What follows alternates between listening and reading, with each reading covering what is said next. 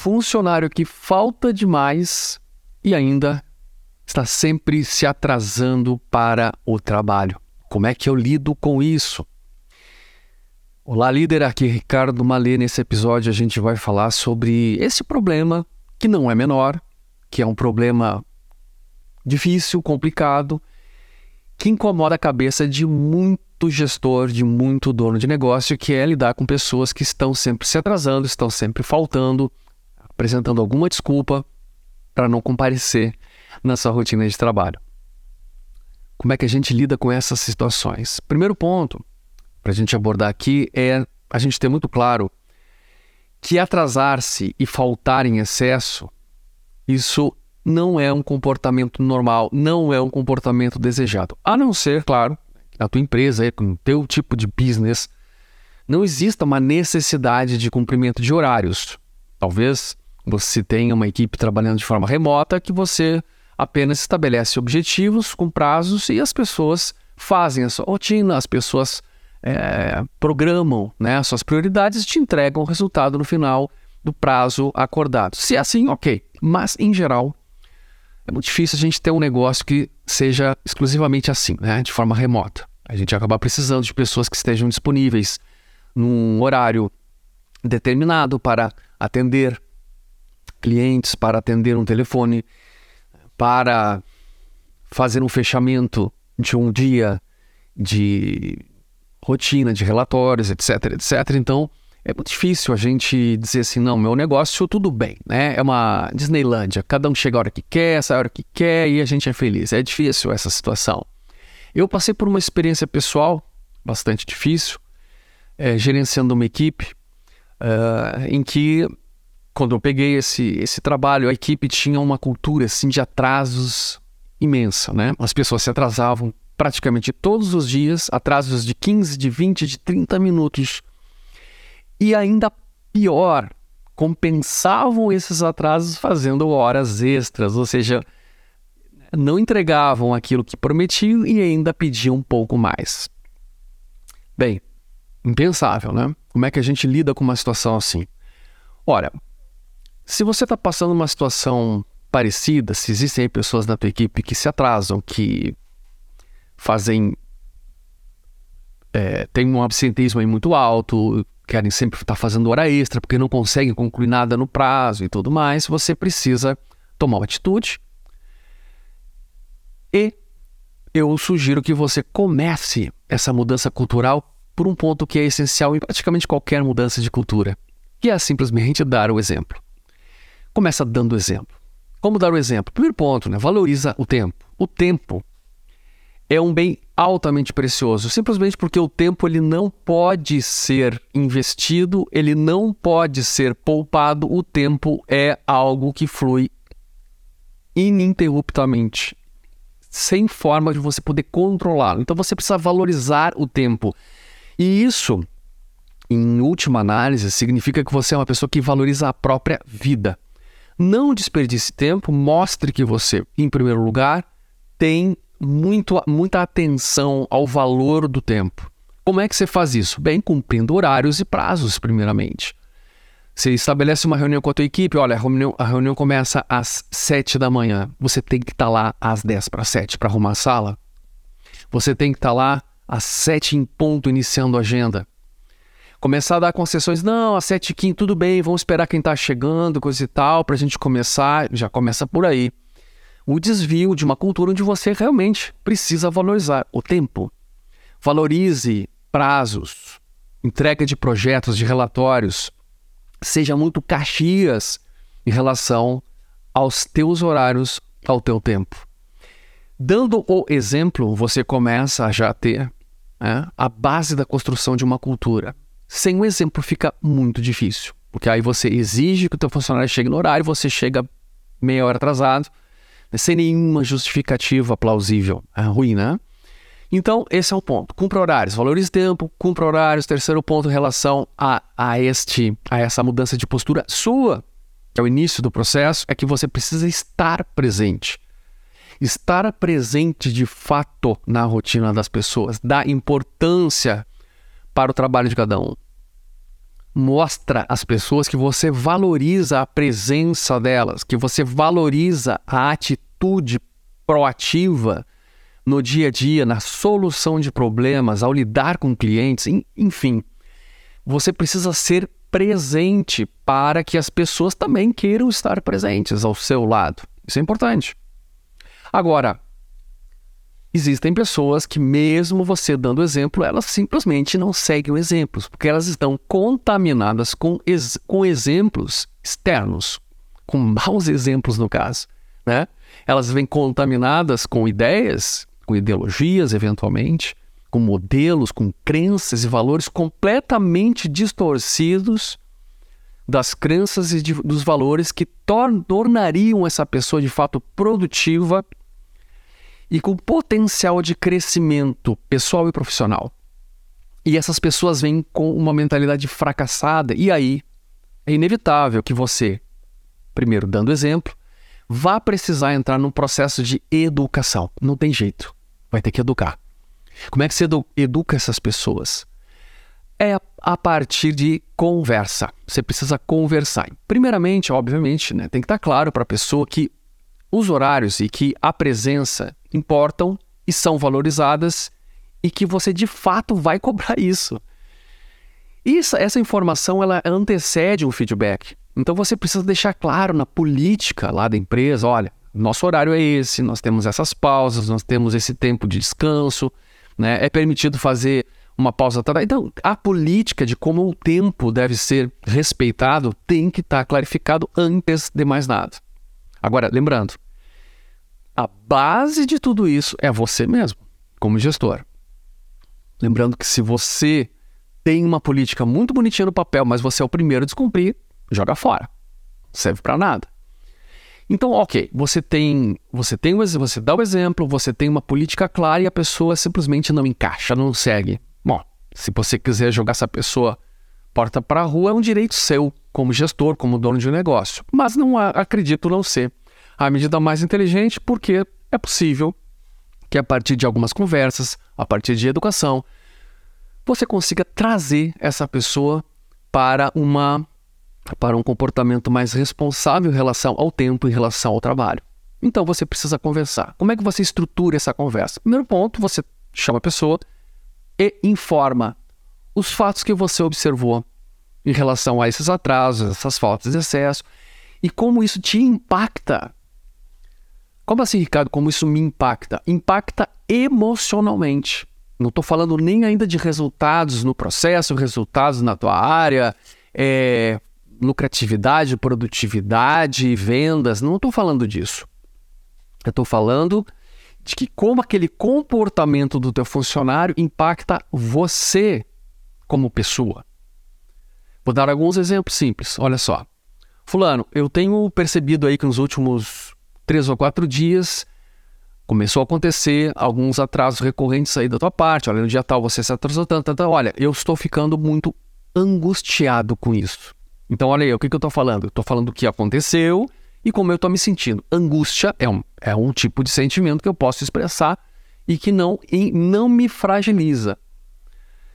Agora, se eu estou com muita raiva de você, bom, isso me fragiliza porque demonstra que eu sou uma pessoa instável emocionalmente. Então, eu digo... Este seu comportamento está me deixando muito, por exemplo, angustiado, está me deixando muito ansioso. Por quê? Agora, por que angústia? Por que ansiedade? Por que estou ficando temeroso? Estou ficando... eu acho que os principais sentimentos relacionados a um atraso. Angústia, ansiedade, né? Temor. Mas por que angústia? Porque aí você vai dizer de que forma... Né? O porquê que essa angústia, esse temor, essa ansiedade acontece em você a partir desse comportamento do outro.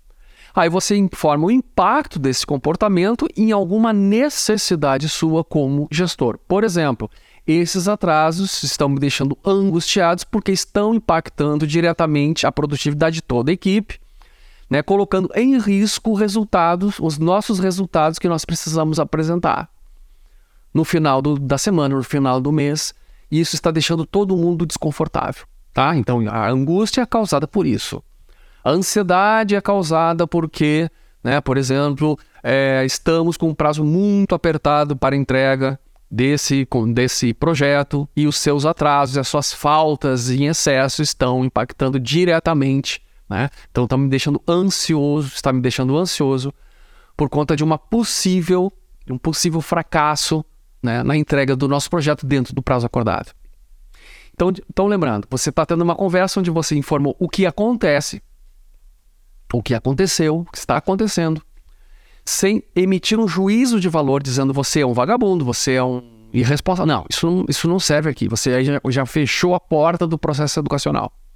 Então, primeiro ponto, você fala o fato, sem um julgamento. É fato, o que aconteceu, o que está acontecendo e como isso impacta em você e o porquê que isso está impactando em você.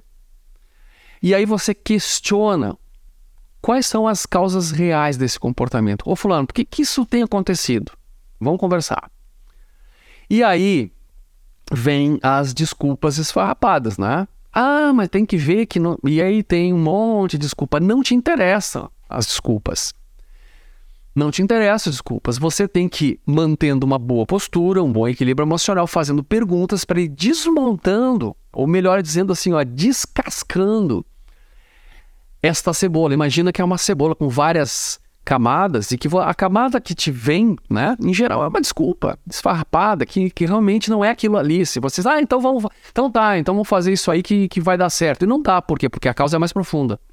Então você tem que fazer o quê? Esse é o próximo passo, buscar a causa raiz do comportamento.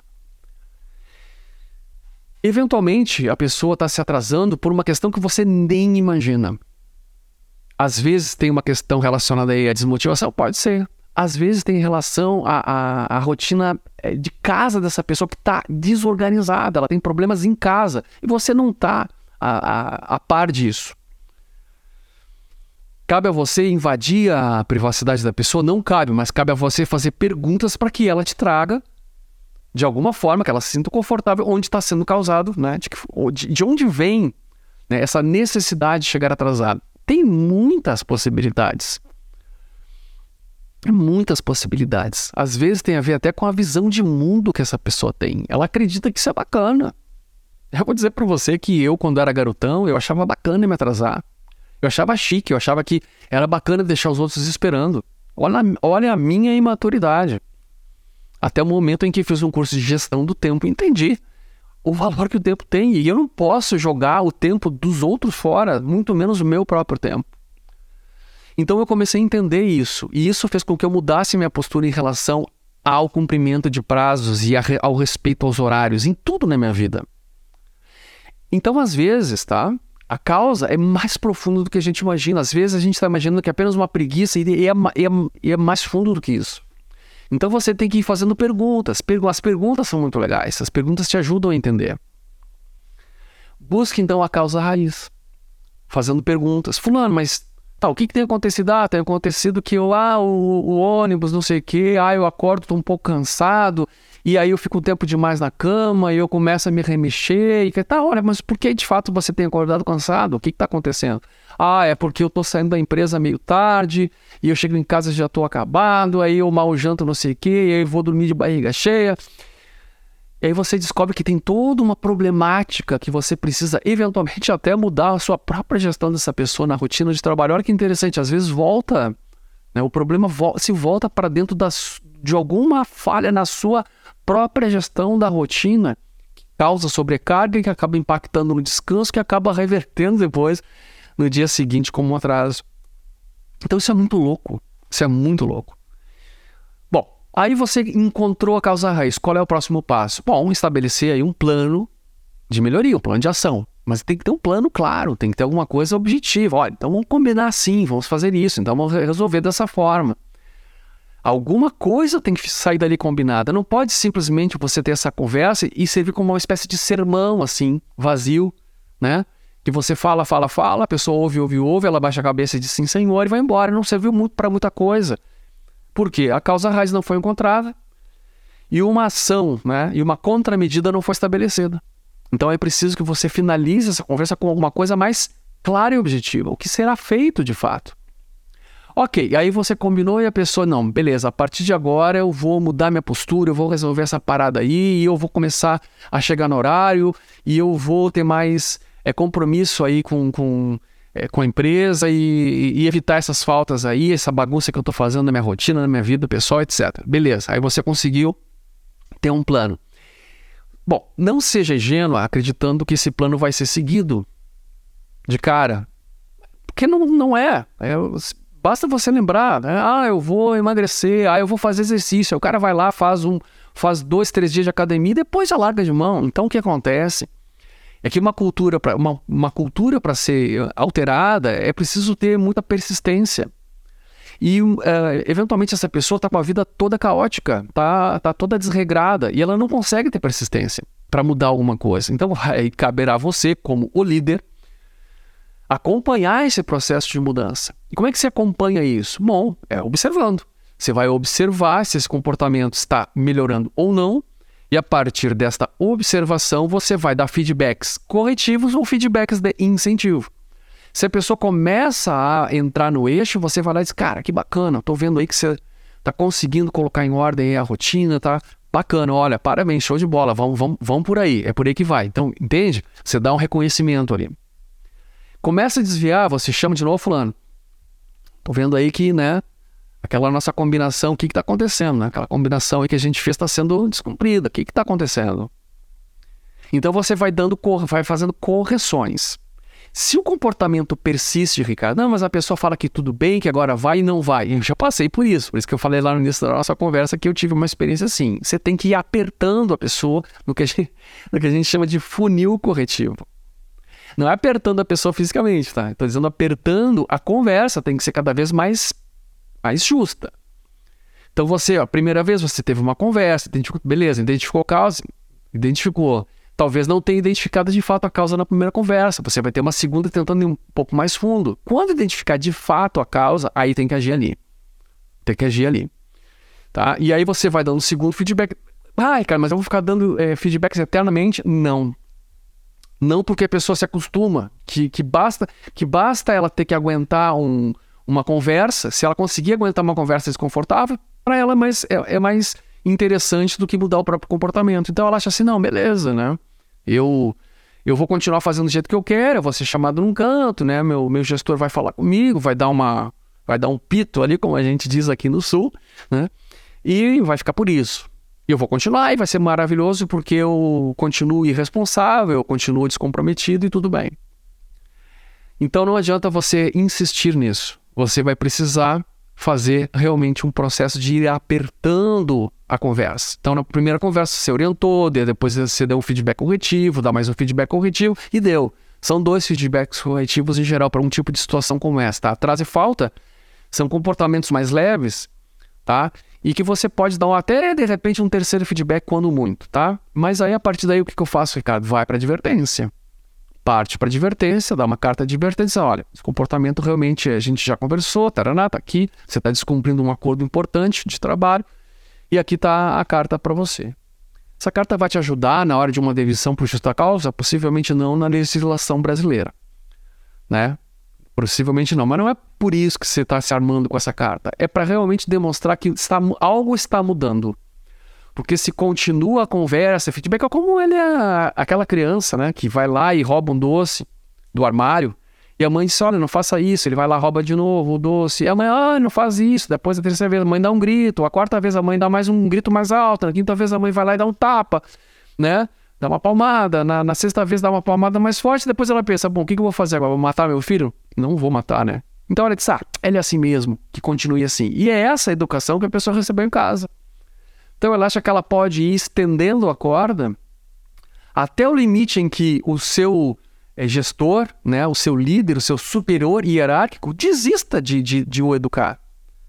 Então como ele já apertou essa corda, já puxou essa corda em casa, ele acha que vai fazer isso também na empresa. Então, por isso que você precisa ir apertando o processo. E até um ponto em que você vai, de fato, ter que demitir. Se realmente não houver uma mudança, vai ter que demitir. Poxa, Ricardo, mas aí eu vou ter que demitir uma pessoa só porque ela se atrasa? Não é só bom. Se para você atraso tudo bem, então não demite. Mas se para você atrasos e faltas são problemas de construção de uma cultura nociva, você tem que tomar uma atitude dura e só, fulano. Você é muito competente aqui, você entrega um trabalho, gosta de trabalhar com você nesses aspectos, mas de fato, né, a questão dos atrasos recorrentes, das faltas recorrentes, são problemas que eu não posso permitir que se instalem aqui na nossa equipe, porque é um péssimo exemplo. Todo mundo vai seguir isso. Todo mundo vai achar, se fulaninho pode, que é mais antigo, eu também vou batalhar para chegar lá. Olha só onde é que os colegas vão querer chegar. Vão querer chegar justamente no descomprometimento, na acomodação. Então você nivela tudo por baixo, é péssimo isso. Então, fazer vista grossa para um problema assim, por mais tênue, mais, mas puxa vida, um atrasinho aqui, outro ali, coisa e tal, e vai se repetindo. Mas fazer vista grossa para isso é colocar a tua régua lá embaixo. O teu nível fica lá embaixo, né? Então, a minha sugestão veemente é que você não permita, né, que estes comportamentos irresponsáveis, imaturos, descomprometidos se instalem na tua equipe. Então, você começa aí colocando uma disciplina em relação a isso. E isso serve como exemplo para todo o resto. Então, todo tipo de exigência que você tiver em relação ao cumprimento de prazos, de horários, de desempenho, de resultados, começa com a simples ação de ser firme em relação à disciplina de horários, prazos, atrasos, faltas. Pensa nisso. Espero que este episódio tenha te ajudado. Boas reflexões, te convido a conhecer mais do meu programa de mentoria para gestores, para líderes, para donos de negócios, visitando o site ricardomalê.com. Ricardo Malê é mallet.com. Um grande abraço e até o nosso próximo episódio. Tchau, tchau.